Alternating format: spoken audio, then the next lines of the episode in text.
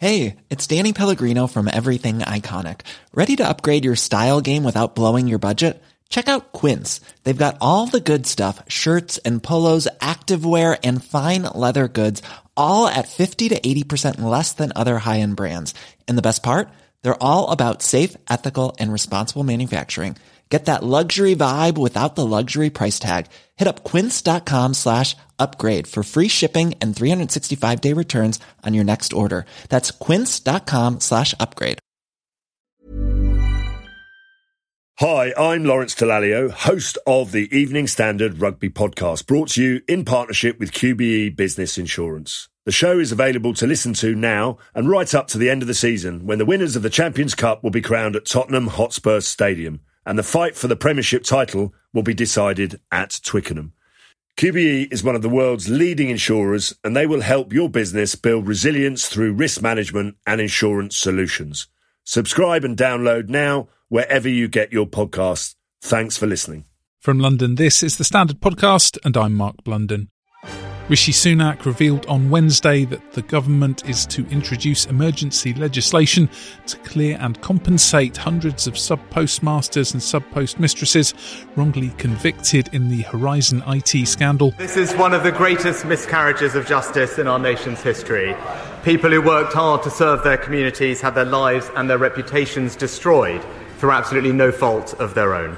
The victims must get justice and compensation. It comes in a fast moving week for the developments in the fallout from the post office nightmare for its victims, which happened over a decade and a half up to 2015. Today, I can announce that we will introduce new primary legislation to make sure that those convicted as a result of the Horizon scandal are swiftly exonerated and compensated.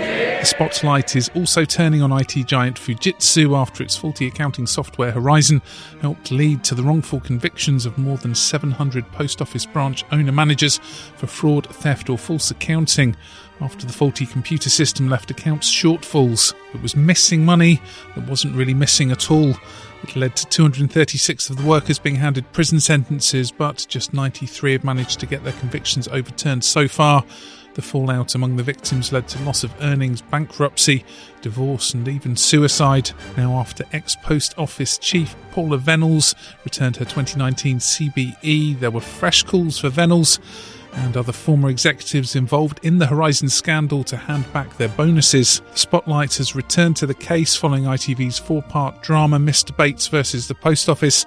The scandal was first uncovered in an investigation by Computer Weekly. In part two of the Standard podcast, you'll hear our senior features writer Katie Strick telling the harrowing story and ongoing mental health fallout of an innocent London former post office manager was among those jailed. But first, we're joined from Parliament by our political editor Nicholas Cecil. Nick, what's the latest after PMQs?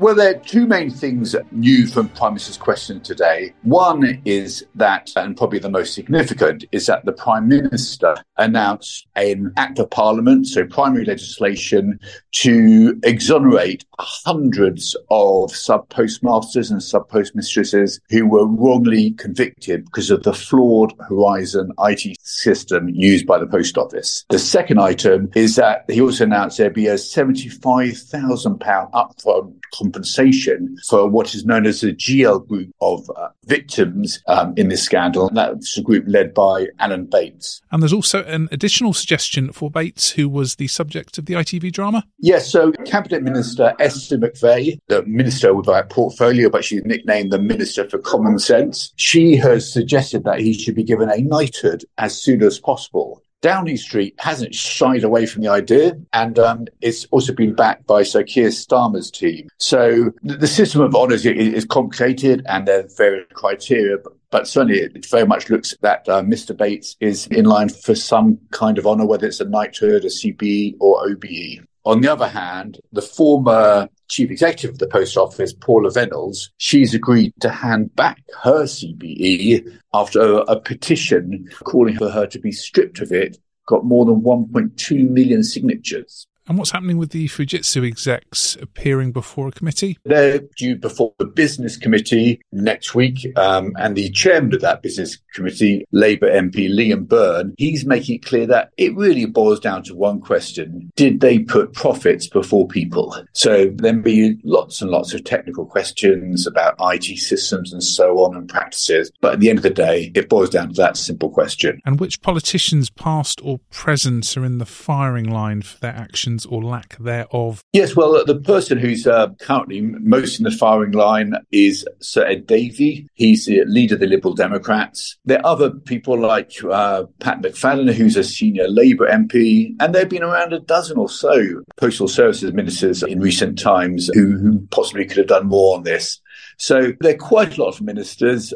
How much any of the criticism sticks to them, I'm not sure. It's not quite clear yet. So certainly we've got the inquiry, the public inquiry into the scandal is restarting taking evidence tomorrow on Thursday. And that's really the organisation which will seek to get to the bottom of what really happened and who's to blame for this scandalous miscarriage of justice. Let's go to the ads coming up the traumatic story of a wrongly convicted and jailed London sub postmaster. Why not hit follow in the meantime and give us a rating?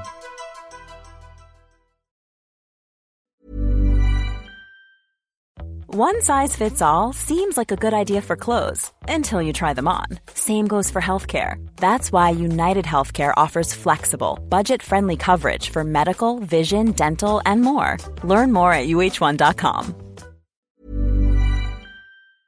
Hi, I'm Lawrence Dallaglio, host of the Evening Standard Rugby Podcast, brought to you in partnership with QBE Business Insurance. The show is available to listen to now and right up to the end of the season when the winners of the Champions Cup will be crowned at Tottenham Hotspur Stadium and the fight for the Premiership title will be decided at Twickenham. QBE is one of the world's leading insurers and they will help your business build resilience through risk management and insurance solutions. Subscribe and download now wherever you get your podcasts. Thanks for listening.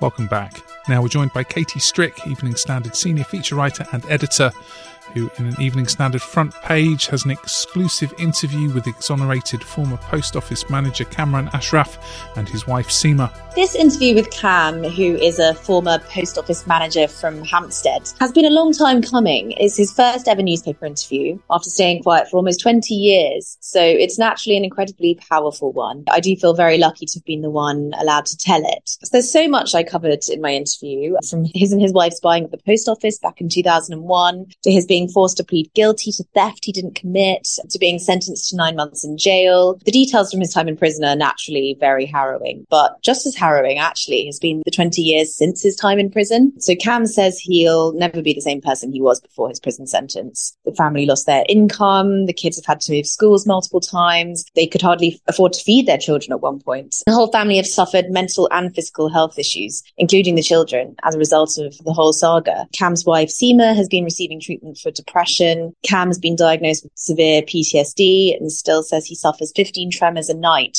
while his body sort of reacts to the stress of the whole thing. It seems to be getting worse rather than better. And having a criminal conviction has ruined so many aspects of his life. He has zero social life. He struggles to make friends. They've had various relationship struggles as a result of his trust issues. And though he did finally manage to get himself a job at the Department for Work and Pensions. He struggles to sort of make those close professional relationships because the stress of the ongoing saga. Why did he say he pleaded guilty? According to Cam, the solicitor told him and his wife that they would only receive a sort of slap on the wrist if they pleaded guilty and that they'd avoid this custodial sentence. So really the decision that she put to them was that they just had to decide which one of them was going to plead guilty. Apparently the solicitor suggested that his wife took the blame because Cam at the time was the main breadwinner, but Cam said he'd never have let his wife take the blame for many reasons, partly because he genuinely believed that if anyone was to blame, it was him. He said he'd really started doubting himself, his own ability to run a business, his own ability to count.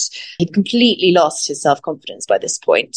So even when the hearing came around in, in February 2004, his solicitor was apparently assuring him that the maximum he would get would be community service. And even that didn't make sense to Cam at the time because he, he knew he'd done nothing wrong. He knew he was innocent. But he says he'd went along with it because he trusted the post office. He trusted that a lawyer would know best. And obviously he regrets that hugely now. What did he convey to you about his experience in prison? His reflections on prison were definitely the most harrowing part part of my interview for obvious reasons. What struck me in particular was just his lack of preparation for the whole thing. You know, he really did not see this coming. He had breakfast with his wife that morning. He told her he'd be back in a few hours. He went to court with his father in law. And he'd been told by his solicitor that the worst case scenario was just some community service, really, and that even that felt extreme because he knew he was an innocent man. So to then be told a few hours later by a judge that he was being sentenced to nine months in jail was unimaginably shocking. He says he remembers his legs turning to jelly and just feeling almost as though he died as he was led away in a prison van to HMP Wandsworth. He suddenly found himself totally disconnected from the outside world, from his family, from friends, and just thinking this must be a mistake. I didn't do anything wrong. It was sort of like a horror film. He says he was forced to share a cell with an aggressive man with mental health problems at the beginning, someone who wouldn't let him sleep. And so he later asked to be moved and he was moved into a cell with a man who was in prison for racially aggravated assault, which was obviously pretty terrifying as an Asian man. He says he didn't sleep. He was on antidepressants and they were just sort of some of the longest days of his life. After three weeks, he was moved to jail, a different jail near Brighton, which was slightly better, but he's still totally traumatized by the whole experience and says he's never been the same since. What are the Ashraf's hopes for the future? Him and his wife are still very much fighting, unbelievably, really. After 20 years, it's still very much their daily reality. They're still battling for compensation on the mental toll and for his prison sentence. For them, I think closure will mean not having to talk about the post office anymore and not having to relive their experiences anymore. And for them, only then do they believe they'll actually be able to start focusing on mending their mental and physical health. They said, you know, he's receiving treatment, she's receiving treatment, but he doesn't believe it will ever be fully effective until they can stop talking about it and stop dealing with it. They believe that this will affect their lives forever, but they did say this TV show has been a turning point and that their focus, if they possibly can, is just on the family, on their three children and just making an effort to create new happy memories. So they took a holiday to Orlando last year, which was their first in all that time. And they realized then that they should take some photos. They hardly had any from the last 20 years. What's his view of how the government's dealt with the scandal? He's obviously pleased to see politicians are finally taking this case seriously, but I think he and all the victims just feel sad that it took this TV drama to get them to listen. And I think one thing he really can't get his head around is how the post office could possibly still be in control of the whole compensation process. He believes it should obviously and absolutely be overseen by an independent body. And he also just believes that financial compensation will never be enough. What he says he really needs is unlimited therapy for the whole family and most importantly, an apology from the post office. Casey, from your research, how indicative of the whole rotten post office IT scandal is the experience of the Ashrafs? Much of his story rings true for the majority of the victims that their innocence, the gaslighting they experienced, the trust they all put in the post office. Even if they weren't sent to jail, so many of them say they suffered mental health problems, as did their families. And obviously, in the most extreme cases, some of them have even gone on to take their own lives as a result. Cam says he's on a WhatsApp group with 40 or so of the victims, and they all said the same thing before the drama came out. They said they were looking forward to it, but also pretty skeptical and pretty nervous. Nervous that they'd be re traumatized by watching it, but also that it just wouldn't do their experience justice. Fortunately, I think he and the majority believe it has done their experience justice as much as it could. And I think that's all down to the fact that it focuses on the human stories behind the scandal, not just these astounding numbers.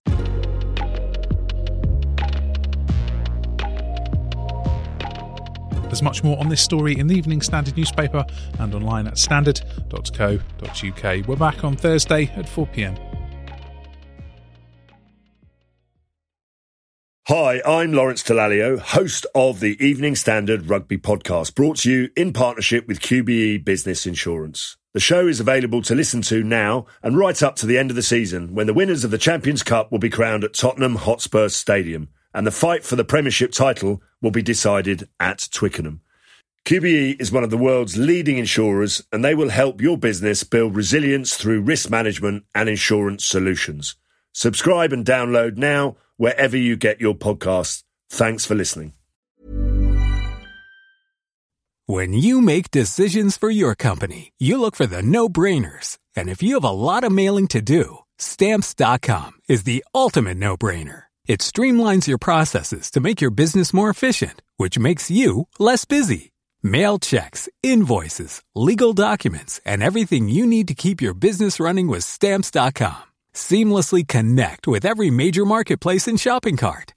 Schedule package pickups and see your cheapest and fastest shipping options from different carriers with rates up to 89% off USPS and UPS rates. And with the stamps.com mobile app, you can take care of mailing and shipping wherever you are. Make the same no-brainer decision as over 1 million other businesses with stamps.com. Sign up with code program for a 4-week trial plus free postage and a free digital scale. No long-term commitments or contracts. That's stamps.com. Code program.